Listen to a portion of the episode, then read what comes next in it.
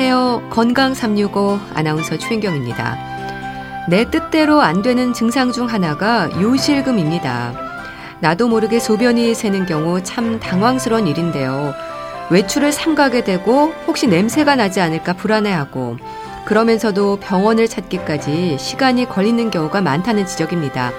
혼자만의 고민으로 참는 분들이 많다는 거죠. 요실금은 노화로 인한 증상이라 치료가 안 되기 때문에 참아야 하는 증상으로 여기는 분들도 있다고 하는데요. 글쎄요, 그런 걸까요? 요실금의 진단과 치료, 잠시 후에 알아봅니다. 그리고 건강을 위해서 강조되는 부분이 적정 체중을 유지하는 건데요. 노인들의 비만과 체중 관리에 대해서도 살펴보겠습니다. 6월 20일 일요일에 건강 365 언타이틀의 날개 듣고 시작하겠습니다. 혼자만의 고민으로 증상을 키웠던 당황스러운 것 중에 하나가 요실금입니다. 나도 모르게 새는 소변으로 불안감을 느낀다는 말도 하는데요. 나이가 원인인 걸까요? 가톨릭대 서울 성모병원 비뇨의학과 배웅진 교수와 함께합니다. 교수님 안녕하세요. 예, 안녕하세요. 요실금은 증상 자체도 문제지만요. 우울감에 수치심을 느끼기도 하는 심리적인 부분도 문제지 않을까 싶어요. 어떻습니까, 예, 교수님? 예, 그렇습니다. 이 아무래도 갑작스럽게 요실금이 반복되다 보면은 외출하기도 꺼려지게 되고요. 예. 직장 생활을 하는 분 같은 경우에는 업무에도 지장을 주기, 주겠죠. 이, 런게 아무래도 심리적인 위축이나 사생활에 지장을 줄 수 있습니다. 네. 그래서 진료실을 찾기까지 뭐 혼자 고민하고 참다가 오는 분들도 많지 않습니까? 예, 이 비뇨 생식계통의 문제가 대부분 그렇겠지만 주변에 쉽게 얘기하거나 상담하기를 꺼려하다 보니까요. 네. 간단한 치료만으로 금방 좋아질 수 있는 증상도 혼자서 참고 지내는 분들이 많은 것 같습니다. 네. 이 요실금은요 질환이라기보다는 증상으로 봐야 될까요? 어, 일반적으로 이 본인의 의지와 상관없이 소변이 나오면 모두 요실금이라고 이야기를 하는데요. 예. 이 유발되는 형태에 따라서 요실금의 종류가 다르고 거기에 따른 또 치료 방법이 다르기 때문에 일단 소변이 누출된다 이런 증상이 있으면 기본적인 검사들이 필요합니다. 네. 환자분들의 증상에 대해서는 주로 어떤 말씀들을 하십니까? 어, 보통 평소에 소변이 좀 자주 마려운 정도에서 가끔 화장실 가기 전에 지리게 된다 이런 말씀을 음. 하는 경우도 있는데요. 이런 분들이 좀 심해지다 보면은 설거지하는 것처럼 뭐 물소리만 들어도 갑자기 소변이 마려우면서 바로 나온다 이렇게 하는 분들이 병원을 찾게 되시고요. 네. 또 일부 분들은 뭐 기침, 재채기 하는 것처럼 배에 힘이 들어갈 때 소변이 찔끔 나온다는 분들도 계신데 이런 분들이 나중에 심해지면은 뭐 웃거나 걷기만 해도 소변이 찔끔 나온다 이렇게 하는 경우도 있죠. 네. 이게 어느 날 갑자기 생긴 증상이라는 말도 하던데요. 정말 갑자기 나타나는 겁니까? 요실금은 이름 그대로 소변이 새는 건데 말씀하셨듯이 특히 작은 자극에도 소변으로 반응을 한다고 들었습니다. 앉았다 일어설 때도 갑자기 소변이 샌다고 하던데요. 아, 예. 이 환자분들이 병원에 오시면은 대부분 이런 상황을 이제 중점적으로 확인을 하게 되는데요. 네. 사실 어떤 형태의 요실금이든지 이 방광이나 요도 관략근, 골반 근육 이런 곳이 만성적인 변화에 의해서 생기는 경우가 많기 때문에 사실 갑자기 증상이 생기는 경우는 흔하지는 않은데요. 네. 뭐 갑자기 생긴다 그러면은 방광염과 같은 염증성 질환이 방광을 자극해서 나타날 수도 있기 때문에 감별이 필요할 수도 있죠. 네. 또뭐 증상이 아주 심해지면은 물소리를 듣거나 걸을 때도 샌다고 말씀드린 게 작은 자극에도 요실금이 발생하는 거라고 말씀드릴 수 있습니다. 네. 그럼 소변을 보고 싶은 생각이 없을 때도 요실금 증상은 나타날 수 있는 건가요? 예, 뭐 복부에 힘이 들어가는 상황에서 골반 근육이나 요도 관략근이 약해서 발생하는 이 복압성 요실금의 경우에는 예. 요이랑은 상관이 없이 소변 마려운 거랑은 상관이 없이 소변이 누출되기도 하죠. 네. 그래서 뭐 기침을 좀 해도 소변이 나온다 이런 얘기를 하는 예, 거네요. 맞습니다. 예. 네. 원인이 뭘까요? 출산을 경험한 여성들은 골반 근육이 좀 느슨해지면서 요실금이 생겼다는 말도 하던데요.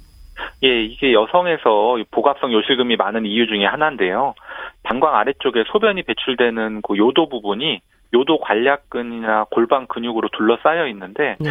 평상시에는 이제 소변이 누출되지 않게 이제 도와주는 거죠. 근데 골반 근육이 아무래도 뭐 출산을 한다든지 이러면은 산도하고 연관이 되기 때문에 이 부분이 약해지게 되면 나중에 요실금이 발생할 수 있습니다. 네.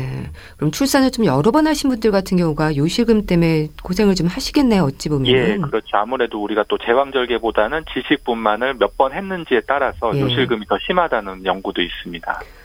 근데 청소년들에게도 요실금의 위험은 있다고 들었습니다. 그렇습니까?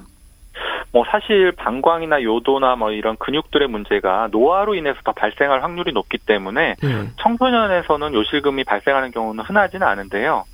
그렇지만 뭐 일시적인 요실금이 발생할 수 있는 방광염이 젊은 여성에서도 흔하게 나타날 수 있기 때문에 이런 것들이 있는지 감별이 필요할 수도 있고 또 이제 절박성 요실금 같은 경우에는 대개 과민성 방광이 심해져서 나타나게 되는데 네. 청소년에서 이런 증상이 일찍 발생할 수 있기 때문에 확인이 필요할 것 같습니다. 네. 일단 요실금은 여성들에게 좀 많은 거죠? 예, 맞습니다. 음. 예. 남성들의 요실금 같은 경우는 전립선에 문제가 생길 때 요실금 발생 위험이 높아진다고 하던데 어떻습니까? 어, 일반적으로 남성은 여성에 비해서 이 요도 길이가 좀 긴 편이기 때문에 요실금 위험이 상대적으로 낮은 걸로 알려져 있는데요. 네. 근데 이제 나이가 들면서 방광에 노화가 찾아오거나 아니면은 전립선 비대증으로 인해서 과민성 방광이 같이 발생하게 되면 절박성 요실금이 나타날 수가 있습니다. 네. 또 한편으로는 뭐 전립선 비대증이나 전립선 암이 있으셔서 수술을 하는 경우에 관략근 부위가 이제 좀 손상되거나 약해지게 되면 복압성 요실금도 같이 경험하게 되고요. 네. 참 나이에 따른 원인도 좀 다양한 것 같기도 하고. 네. 근데 요실금에도 종류가 있다고 하던데요. 절박성, 복압성으로 이제 구분이 되는 거죠, 이게. 예, 맞습니다. 이 절박성 요실금은 흔히 과민성 방광이란 증상하고 연결이 되는데요. 소변이 이제 급하게 마렵거나 자주 마렵 온게 심해지다 보면은 소변이 이제 누출되는 상황이 발생하면 이것을 이제 우리가 절박성 요실금이라고 말을 하게 되는 거고요. 네. 복압성 요실금은 기침 재채기 할 때처럼 복압 배에 힘이 들어가는 상황이 이런 상황일 때 소변이 누출될 때를 얘기를 하는 거죠. 네. 그럼 이 중에서 복압성 요실금이 흔하다는 건 맞는 얘기인가요? 예, 아무래도 복압성 요실금이 골반 근육이나 요도 관략근이 약해서 생기는 요실금이기 때문에 출산이나 노화로 인해서 근육이 약해진 여성에서 흔하게 나타나게 되는데요.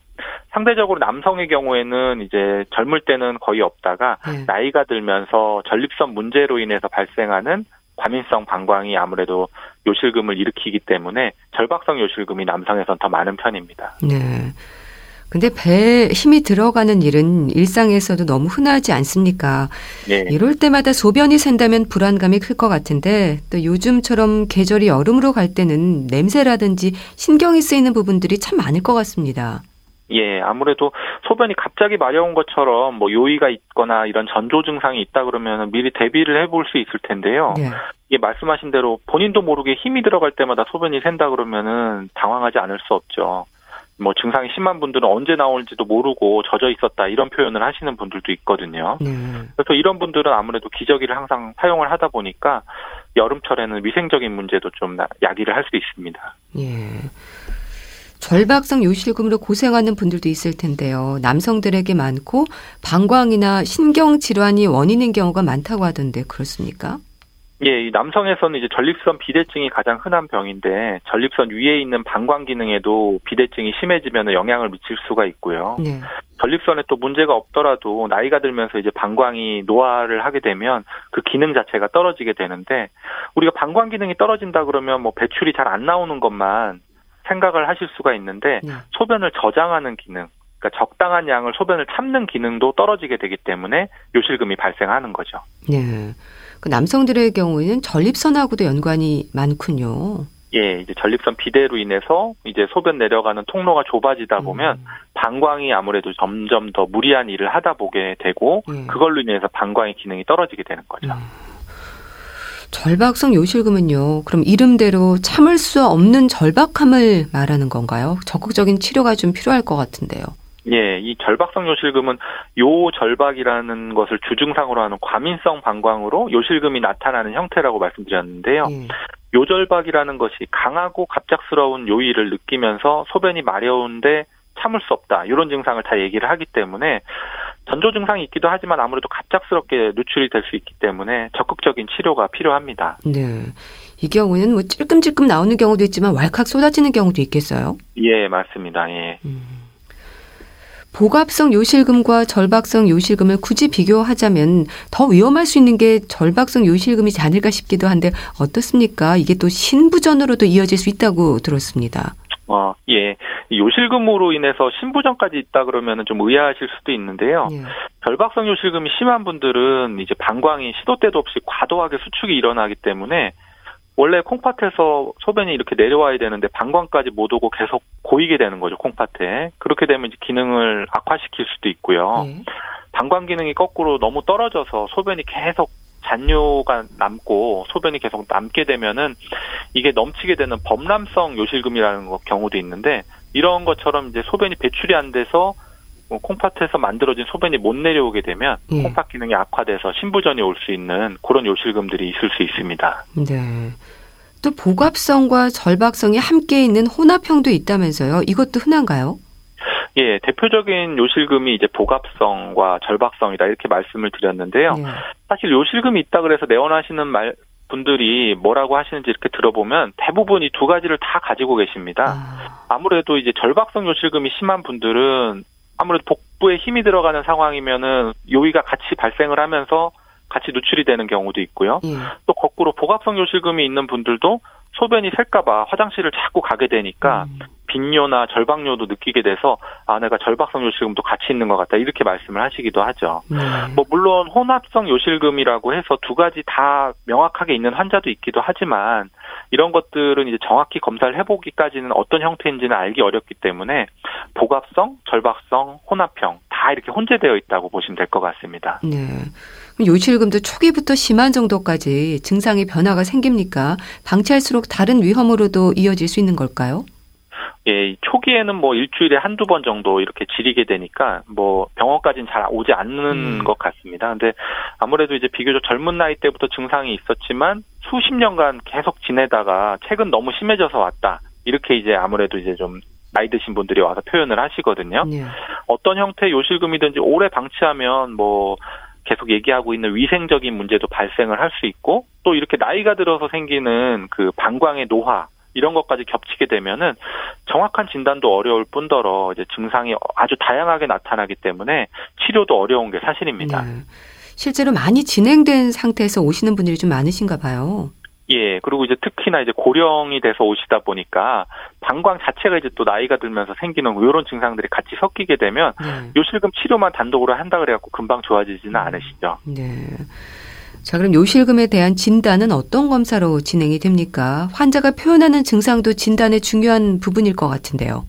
예, 이런 환자 증상에 따라서 어떤 형태의 요실금이 더 우세하게 나타나는지 확인을 해볼 수 있기 때문에 뭐 증상을 잘 들어보는 것도 중요하고요. 네. 또 방광염과 같이 요로 감염이 있는 경우에도 일시적으로 요, 요실금을 일으킬 수 있기 때문에 소변 검사를 일단 해서 염증이 있는지 기본적으로 확인을 해봐야 됩니다. 예. 또뭐 빈뇨, 요절박, 야간뇨와 같은 이런 방광을 자극하는 증상들을 대부분 호소를 하고 있기 때문에 이게 소변을 하루에 몇 번씩 보는지 한 번 볼 때 얼마만큼 보는지 이런 거를 기록을 하는 배뇨일지라는 걸 작성을 해보는 것도 도움이 될 수 있습니다. 네. 그럼 얼마나 화장실에 자주 가는지 이런 것들도 같이 기록을 하는 건가요? 그렇죠. 그래서 주간에 몇 번을 가고 야간에 몇 번을 갔는지에 따라서 이분이 낮에만 유달리 화장실을 자주 가시는 분인지 네.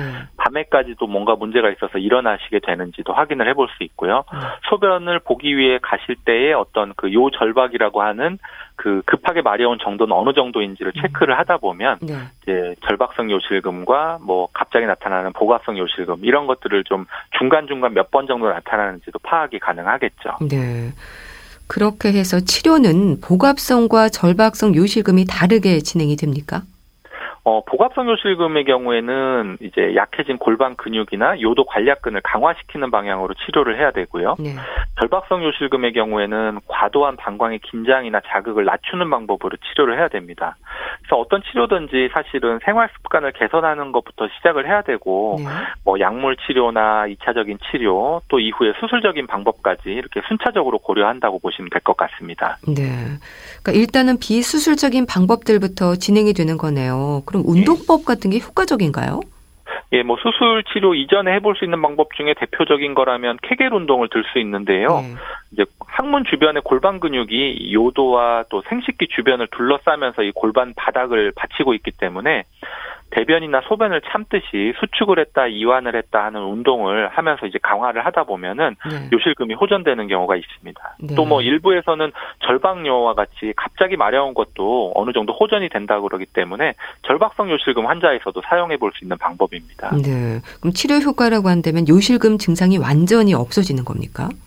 뭐 물론 증상이 심하지 않은 경우라면 이런 운동요법만으로도 뭐 호전될 수 있겠지만 예. 뭐 생활 습관이 교정되지 않으면 근본적인 치료가 필요하겠죠. 뭐 예. 뭐 요실금이 심해서 이런 병원을 내원해서 검사하고 치료가 필요한 경우라면 뭐 약물요법부터 수술적인 치료까지 고려를 해볼 수 있는데 물론 재발 위험도 있을 수 있지만 이런 치료로 완전히 호전되는 경우도 상당히 많은 편입니다. 네. 또 전기 자극 치료도 효과적이라고 하던데요. 어떤 치료를 말하는 건가요? 치료 방법도 궁금한데 수월합니까? 뭐 골반 근육 자체를 자극하거나 질주변 근육을 자극하는 전기 치료를 이용하는 방법인데요. 예. 일반적으로 이 케겔 운동이 규칙적으로 이제 꾸준히 하기가 좀 어렵기 때문에 이런 기계 장치를 이용해서 근육 수축을 만들어주는 치료 방법이죠. 다양한 형태의 어떤 가벼운 증상을 호소하는 환자에서는 약물 치료나 수술 치료를 하기 이전에 네. 가정에서 한번 해볼 만한 방법인 것 같습니다. 예. 그럼 수술이 필요한 경우는 어떤 경우일까요? 뭐 주로 복압성 요실금을 치료하기 위해서 수술적 치료를 많이 권해드리는데요. 예.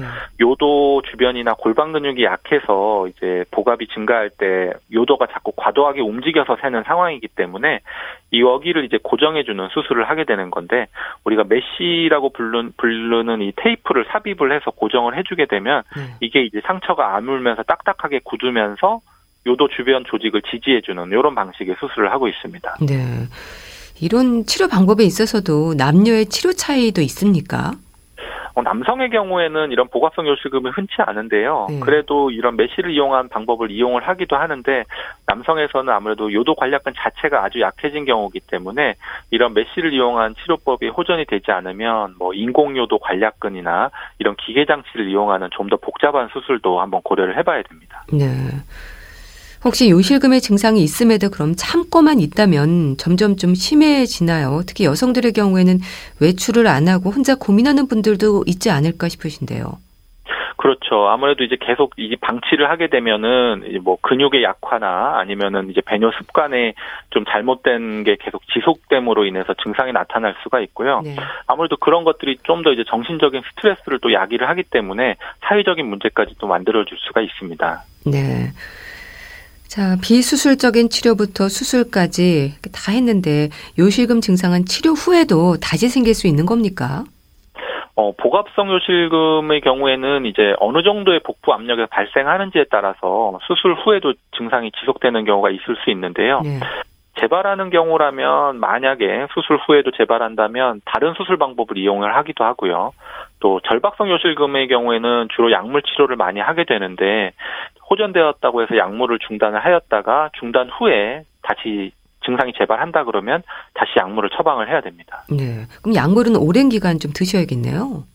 아무래도 이제 그 방광을 훈련하는 방법이나 비약물 치료를 같이 병행을 하게 되는데요. 예. 약물을 같이 병행을 하면서 증상이 좋아졌다가 약물을 끊었는데 어, 호전이 된 상태로 유지가 된다 그러면은 약을 복용을 하실 필요가 없는데 예. 약물을 중단을 한 후에 비약물 치료법만으로도 호전이 되지 않는다 그러면 다시 약물 치료를 음. 권해드리죠. 증상 완화나 예방을 위한 방법으로 음식도 조심할 필요가 있을까요? 어, 절박성 요실금의 경우에는 이 과민성 방광과 연관이 있기 때문에 방광을 자극하는 것들을 좀 줄이는 게 좋은데요. 뭐 맵고 짠 음식도 방광을 자극을 할 수가 있고 뭐 탄산음료나 커피와 같이 또 이제 그 자극을 하는 음료들도 피하는 것이 생활 습관을 유지하는 게 도움이 될 수가 있습니다. 또 네. 이제 한편으로는 수분 섭취하는 것도 요실금 때문에 걱정돼서 물을 많이 안 드신다 이런 분들이 있는데요. 오히려 너무 과도하게 수분을 제한을 하다 보면 네. 이제 소변이 진해지면서 농축이 되다 보니까 방광을 더 자극할 수도 있기 때문에 음. 물은 아무래도 충분히 드시는 게 좋을 것 같습니다. 네. 요실금 증상이 있음에도 혼자 고민하는 분이 있다면 어떤 말씀을 해주시겠어요? 뭐 패드를 사용한다거나 하는 방법으로 견디는 분들도 있을 텐데요.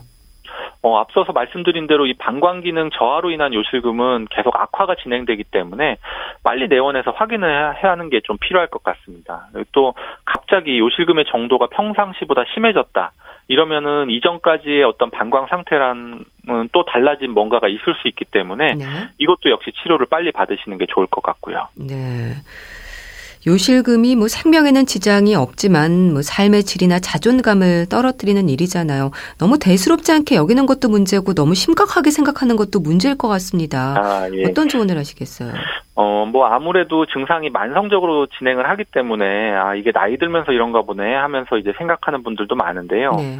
특히 여성분들의 경우에는 또 이제 젊을 때는 또 예민해서 좀 화장실 자주 가는 버릇이 있던 분들 경우에는 뭐 현재 상태도 원래 그런가 보다 하고 병원 안 찾으시는 거죠. 근데 이런 분들이 좀 생각보다 간단한 치료만 하면은 이런 것 불편함이 없이 완치되는 경우도 있고 네. 뭐, 아, 이렇게 금방 나을 걸 왜 이 고생을 했나, 이런 말씀을 하는 분들도 있으십니다. 그래서 보다 적극적으로 병원을 찾으셔야 하는 이유가 그런 것 같습니다. 네. 근데 요실금이 나이뿐 아니라 뭐 출산이라든지 다른 이유도 있을 텐데 젊은 예. 여성들에게도 위험이 있을까요? 일시적으로는 이제 출산을 했다 그래서 바로 이런 보갑성 요실금이 더 심해지거나 그런 경우는 적은데요. 예. 아무래도 그런 상황에서 이제 나이가 들면서 골반 근육이나 이런 게 점점 더 약해지는 게 젊을 때 출산에 영향을 더 받아가지고 보가성 요실금이 더 생기게 되는 것 같습니다. 네. 그 소변을 참는 것도 훈련이라는 생각에 일부러 참는 분들도 있는데 어떨까요? 과민성 방광으로 인한 절박성 요실금 환자들 의 경우에는 정상적인 배뇨 패턴보다도 너무 너무 자주 가게 돼서 증상을 악화시키는 분들도 있는데요. 네. 이런 분들은 아무래도 시간에 맞춰서 소변 보는 거를 권해드리고 그런 증, 그 훈련이 도움이 되기는 하는데 다른 원인에 의해서 이제 방광에서 소변을 배출하는데 장애가 있는 분들이라면 네. 이런 것들을 무리하게 참다 보면은 오히려 방광 기능, 기능이 떨어질 수가 있어서 이런 확인을 우선은 검사를 해서 우리가 이제 비뇨의학과 오시면은 배뇨 속도를 보는 요속 검사나 네. 배뇨 후에 남아 있는 잔뇨 검사 이런 것들을 통해서 이제 방광 기능을 좀 확인을 해볼 수가 있는데 이런데 특별히 문제가 없는 분들한테 좀 권해드리고 싶은 방법입니다. 네, 알겠습니다. 자, 오늘은 요실금에 대해서 말씀 들었는데요. 가톨릭대 서울 성모병원 비뇨의학과 배웅진 교수와 함께 했습니다. 말씀 잘 들었습니다. 감사합니다. 예, 감사합니다. KBS 라디오 건강 365 함께 하고 계신데요. 박진영의 너의 뒤에서 듣고 다시 오겠습니다.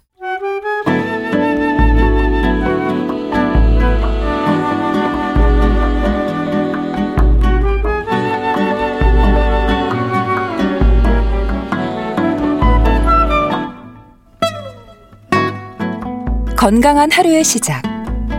KBS 라디오 건강 365. 최윤경 아나운서의 진행입니다. KBS 라디오 건강 365 함께 하고 계십니다. 건강을 위해서 적정 체중을 유지하는 건 중요합니다. 노인들에게도 마찬가지죠. 나이 들수록 살이 빠지는 체중 감소에도 신경을 써야 하지만 비만 역시 경계해야 하는 부분인데요. 노인 비만의 위험 어떻게 생각해야 할까요? 분당 재생병원 영양내과 백현우 교수와 함께 합니다. 교수님 안녕하세요. 네, 안녕하십니까. 네. 교수님이 자신의 체중을 확인하는 건 일상의 좋은 습관이지 않을까 싶습니다. 건강을 점검하는 데 있어서 이 체중 중요한 부분이겠죠. 그렇죠. 건강에 비교적 무심한 분이라도 예. 가장 쉽게 건강 상태를 반영하는 것 중에 하나가 바로 체중입니다.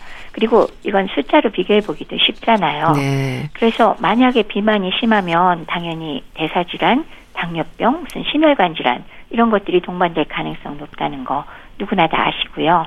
또 의도하지 않았는데도 평소에 비해서 급격히 체중이 늘거나 줄어드는 경우 네. 심각한 질환이 동반돼 있을 가능성도 음. 있으니까 꼭 점검해야겠죠. 네.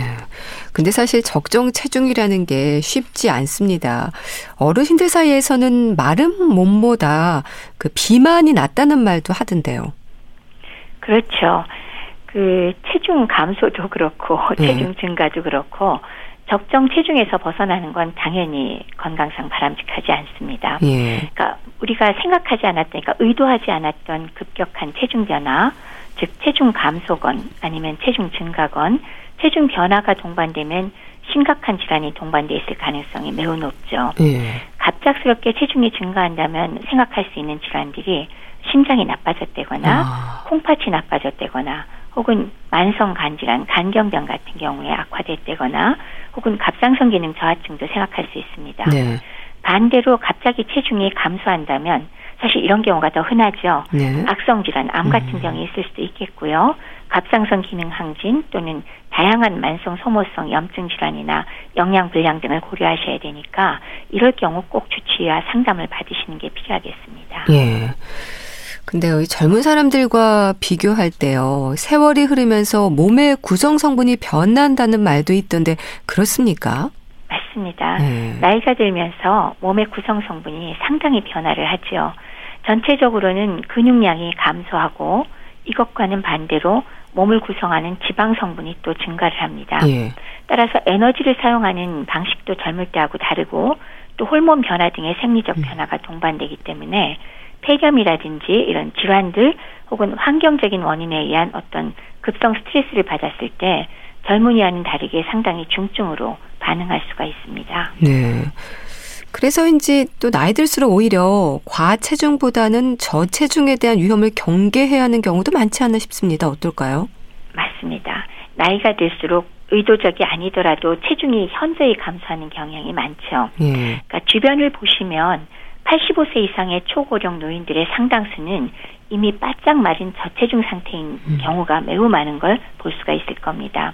그 이유는 노화가 진행되면서 그 원인 중의 하나인 산화 스트레스가 염증성 물질을 방출하게 유발시켜서 분해 대사를 오히려 촉진시키고 식욕을 떨어뜨리기 때문에 그렇습니다. 네. 그래서 가지고 있는 근육은 분해가 되기 때문에 오히려 소실되고 식욕 저하가 동반되기 때문에 근육을 만들 재료도 부족하고 체중은 덩달아 감소하게 됩니다. 네. 따라서 노인은 저체중과 영양 불량의 고위험군이고요.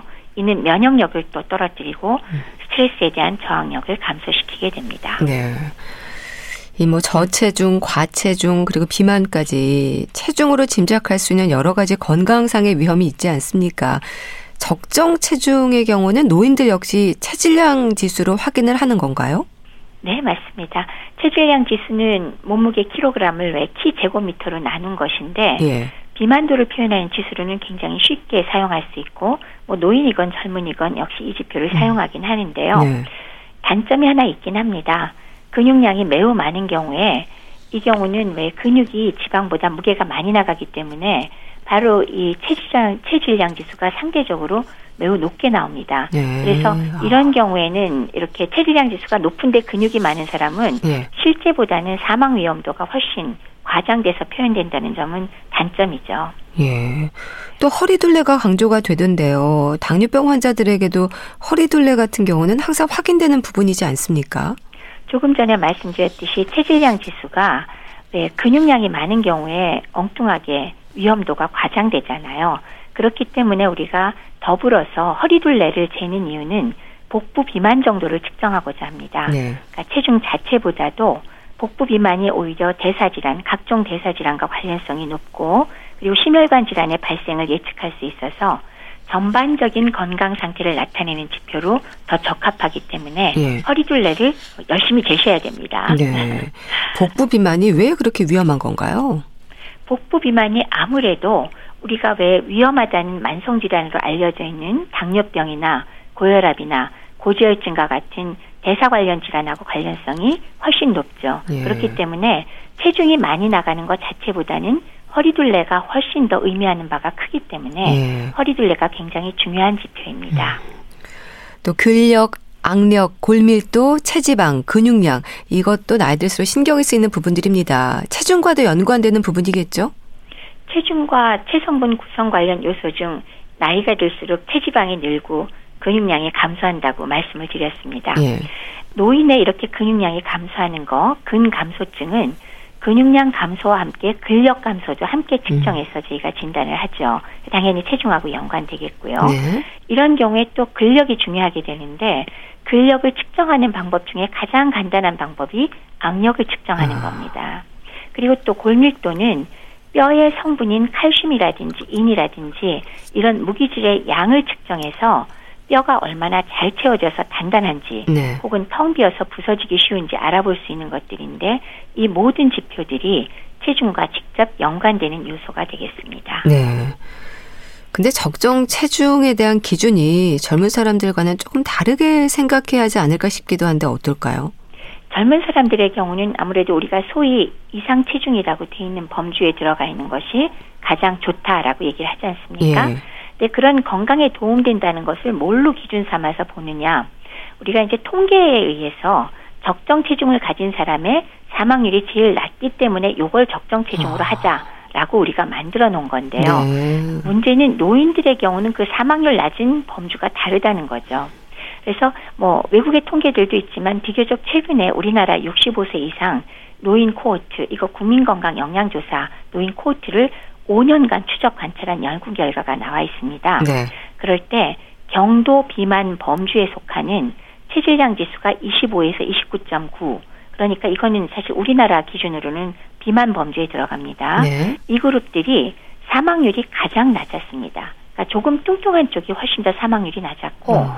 체질량 지수가 낮아질수록 사망률이 오히려 올라갑니다. 네. 특히나 우리가 이상 체중이라 여기는 22.5 이하일 때 오히려 조금 전에 말씀드린 경도 비만보다 사망 위험이 훨씬 더 증가하는 걸 볼 수 있었고 여기서 20 미만으로 아예 내려가게 되면 아까 말씀드린 그 경도 비만보다 사망률이 무려 두 배로 증가하기 때문에 노인의 경우는 과체중 내지는 경도 비만 정도를 유지하는 것이 훨씬 더 도움이 되지 않을까 생각을 합니다. 네. 그러니까 저체중보다는 과체중 단계, 하지만 비만으로 이어지지 않도록 조심해야 하는 게 좋겠네요. 그렇죠. 근데 체중에 있어서 어느 정도 좀 너그러워지는 것 중에 하나가 바로 나이살입니다. 교수님, 이 나이살이라는 게 정말 있는 건가요? 우리가 보통 나이살이라고 부르면 예. 내가 예전하고 똑같이 생활하고 예. 그리고 먹는 것도 똑같은데 점점 허리하고 배에 살이 찌면 나이살이라고 예. 부르죠. 그래서 소위 나이살이라는 게 진짜 있느냐 그러면 뭐 일상적으로 부르니까 있다고 치고 예. 두 가지 원인을 보통 얘기합니다. 네. 하나는 나이가 들수록 기초 대사량이 감소한다.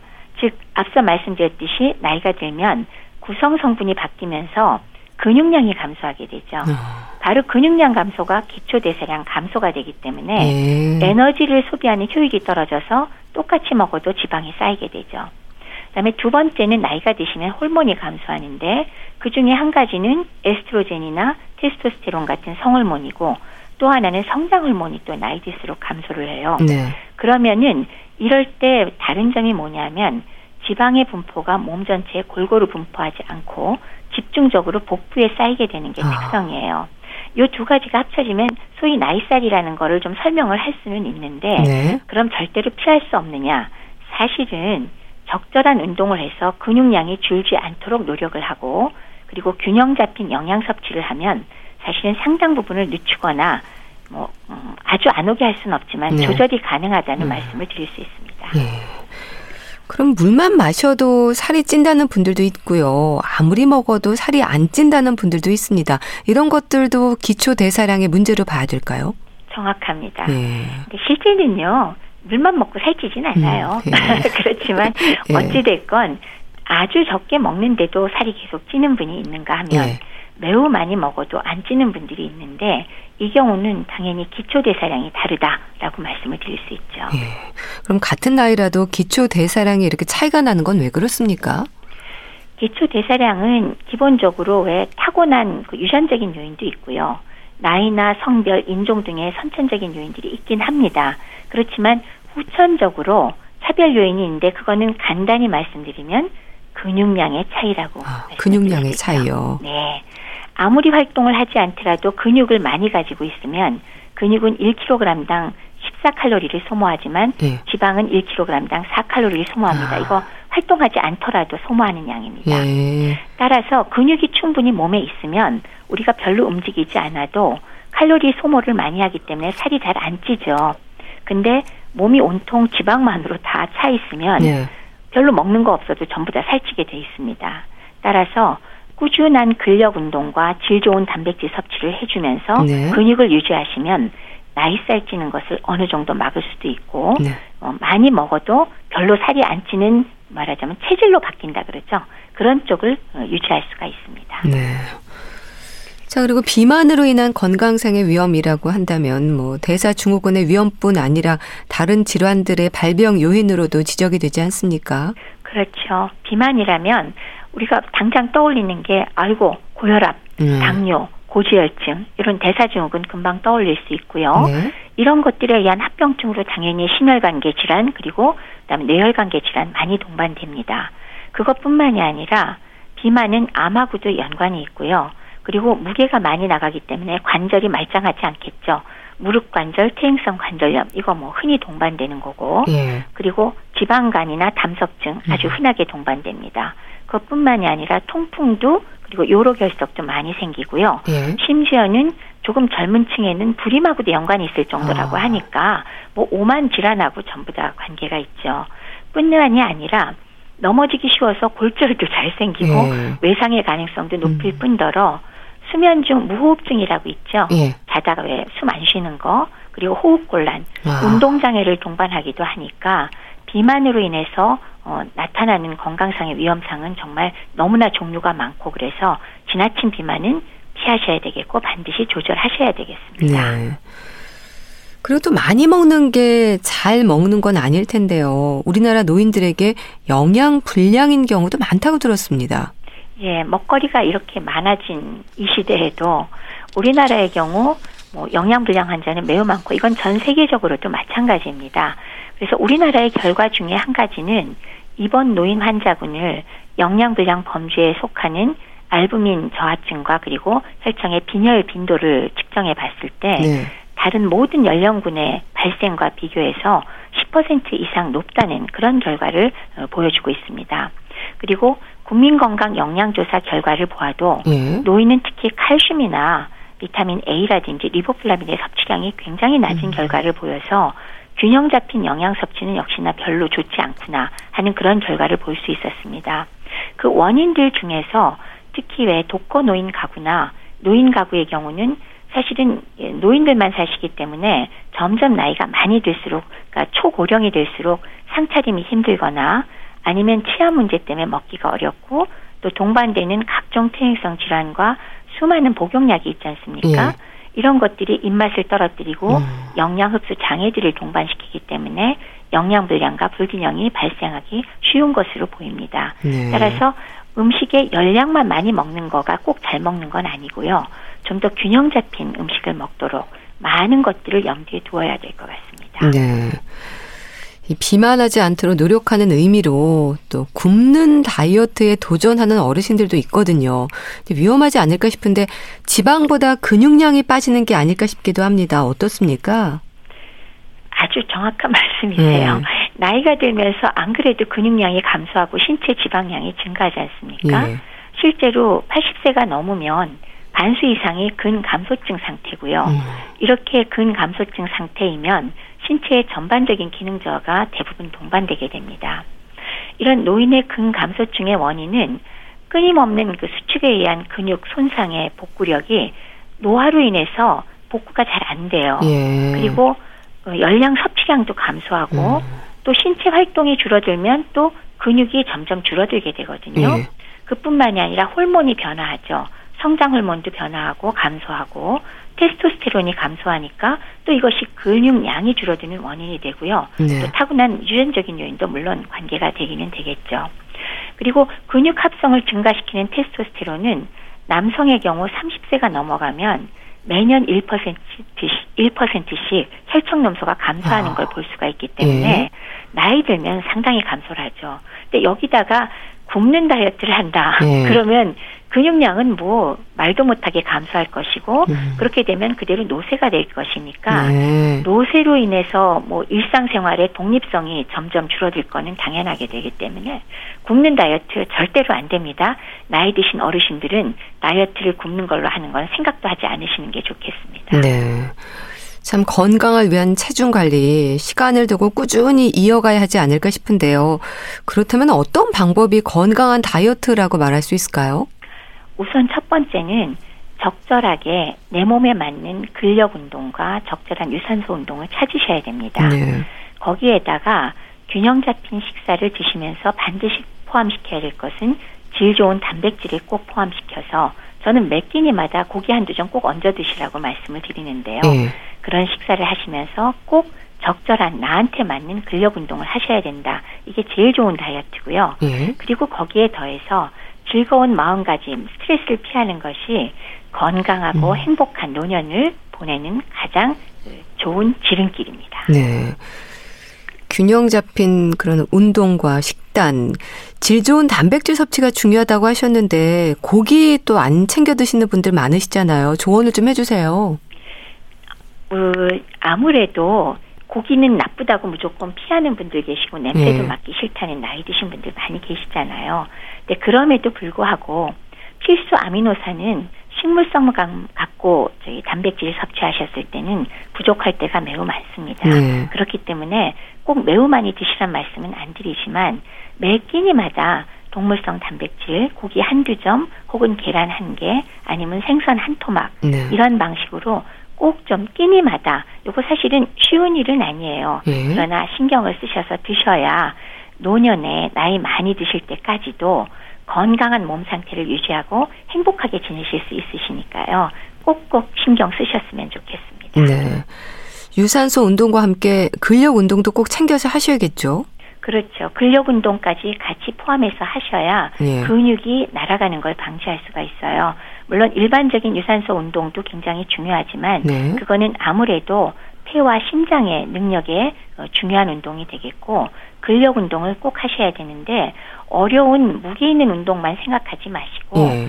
스트레칭을 잘 하시는 것도 근력 운동에 와. 속할 수가 있습니다. 그렇기 때문에 요새는 또 유튜브 많이 발달돼 있어서요. 예. 찾아보시면 나한테 맞는 어렵지 않은 스트레치 운동 많이 찾을 수 있기 때문에 네. 그런 운동들을 활용하시면 충분히 즐겁게 근력 운동 하실 수 있습니다. 네.